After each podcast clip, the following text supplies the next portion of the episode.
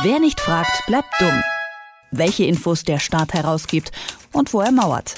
In Kooperation mit fragdenstaat.de.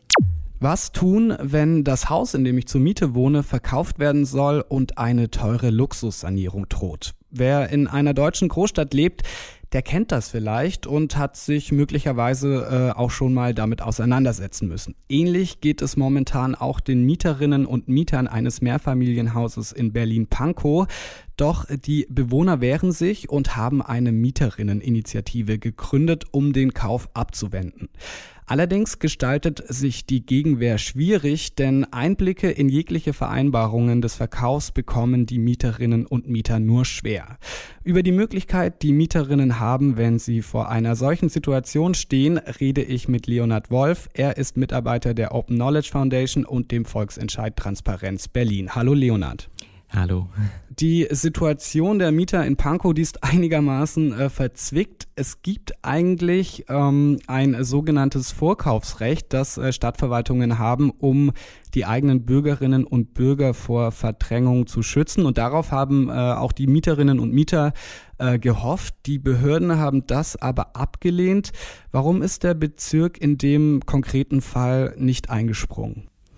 Ja, das ist tatsächlich eine sehr gute Frage. Und zwar ist es so, dass ähm, genau in einem, also wenn der Bezirk quasi sein Vorkaufsrecht wahrnehmen möchte, dann ist es ja so, dass ähm, entweder eine landeseigene, eine landeseigene Wohnungsbaugesellschaft oder auch eine Genossenschaft ähm, quasi ein Gebäude äh, oder eine Immobilie kaufen kann. Doch ähm, dazu braucht es meistens noch finanzielle Unterstützung durchs Land.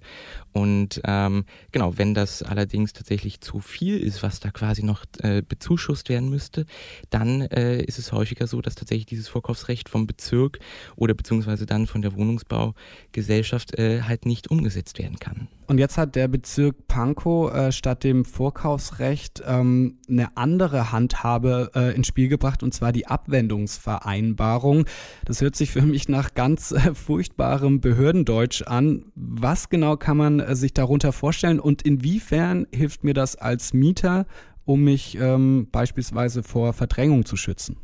Also was man ganz klar sagen muss, so eine Abwendungsvereinbarung, die hat ähm, tatsächlich das Ziel, auch vor Verdrängung zu schützen. Allerdings ist es im Gegensatz zu äh, so einem Vorkaufsrecht eher auch eine Lösung auf Zeit. Denn ähm, der Bezirk hat quasi, äh, wenn er sich dazu entscheidet, hier Vorkaufsrecht können wir nicht wahrnehmen, ähm, dann hat er die Möglichkeit, mit den Kaufinteressentinnen und Kaufinteressenten eine Vereinbarung zu schließen, in der quasi Maßnahmen festgelegt werden oder Maßnahmen eben ausgeschlossen werden, ähm, die davor schützen sollen, dass beispielsweise äh, Luxussanierungen umgesetzt werden oder ähm, Wohnungen in Wohneigentum umgewandelt werden. Und in so einer Abwendungsvereinbarung stehen dann also gerade konkrete Maßnahmen, die quasi ausgeschlossen werden, ähm, die abgewendet werden sollen, deshalb auch der Name. Und die sind dann für einen gewissen Zeitraum quasi ähm, ausgesetzt und die, die äh, Miet- oder die, die Kaufinteressentinnen und Kaufinteressenten ähm, können das dann quasi nicht umsetzen oder haben sich zumindest mit dem Bezirk vereinbart, dass sie das nicht äh, tun werden. Aber das klingt doch äh, eigentlich gut. Also was könnte man denn da noch dagegen haben als äh, Mieter oder Mieterin?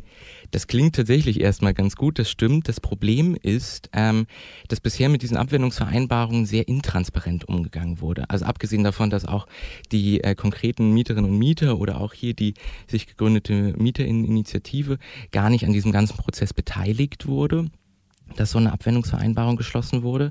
Ähm, das Problem ist aber auch, dass sie ihnen diese Abwendungsvereinbarung nicht bekannt ist. Das heißt, ähm, in dem konkreten Fall wurde so um Weihnachten letzten Jahres diese Abwendungsvereinbarung zwischen Bezirk und den äh, Kaufinteressentinnen und Kaufinteressenten quasi abgeschlossen. Und Anfang des äh, Kalenderjahres gab es dann eine Pressemitteilung vom Bezirk und in der stand, ja, hier, wir haben Maßnahmen umgesetzt, die vor, vor oder wir haben eine Abwendungsvereinbarung geschlossen mit äh, Maßnahmen, die vor Verdrängungen schützen sollen. Und da sind weitreichende Zusagen enthalten und das Ganze gilt für einen sehr langen Zeitraum. Und aber gleichzeitig war es so, dass äh, tatsächlich von dieser Mieterinneninitiative nur drei Personen äh, überhaupt diese Abwendungsvereinbarung einmal gesehen haben. Die sind dann zum Bezirksstadtrat gegangen und ähm, durften da in dieser kleinen Runde Einsicht nehmen. Aber dann ist eigentlich auch für den weiteren Prozess eher da so stillschweigend darüber vereinbart worden. Und da muss man sich schon fragen, also wenn irgendwie drei vielleicht auch jetzt nicht unbedingt äh, gewöhnliche, also ge genau drei gewöhnliche Mieterinnen und Mieter, die sich vielleicht auch nicht mit juristischen Details einer Abwendungsvereinbarung auskennen, ähm, die Möglichkeit haben, sich so eine Abwendungsvereinbarung anzuschauen, dann nicht einmal Fotos oder Kopien anfertigen dürfen, ähm, dann ist das natürlich erstmal was, was in dem Moment dann vielleicht den äh, diesen drei Mieterinnen und Mietern hilft und die können das natürlich auch weitertragen. Aber langfristig gesehen fehlt da auf jeden Fall ähm, dann äh, die Möglichkeit, das konkret umzusetzen. Also weil beispielsweise, wie sieht es aus, wenn wir hier über Maßnahmen sprechen, die 20, 30 Jahre in die Zukunft reichen? Wie sieht es aus, wenn da neue Mieterinnen und Mieter vielleicht ähm, in Wohnungen leben, die vielleicht von dieser Abwendungsvereinbarung die konkreten Inhalte dann nicht kennen und sich dann eben auch nicht dagegen wehren können oder gar nicht wissen, dass sie sich dagegen wehren könnten, dass beispielsweise Wohnungen in Eigentumswohnungen umgewandelt werden. Du bist auch äh, Teil des Volksentscheids Transparenz, ich habe schon gesagt, und ihr ähm, wollt da was ändern an der Abwendungsvereinbarung, beziehungsweise ihr wollt die öffnen für Mieterinnen und Mieter, wenn ich das richtig verstanden habe. Was genau habt ihr da vor?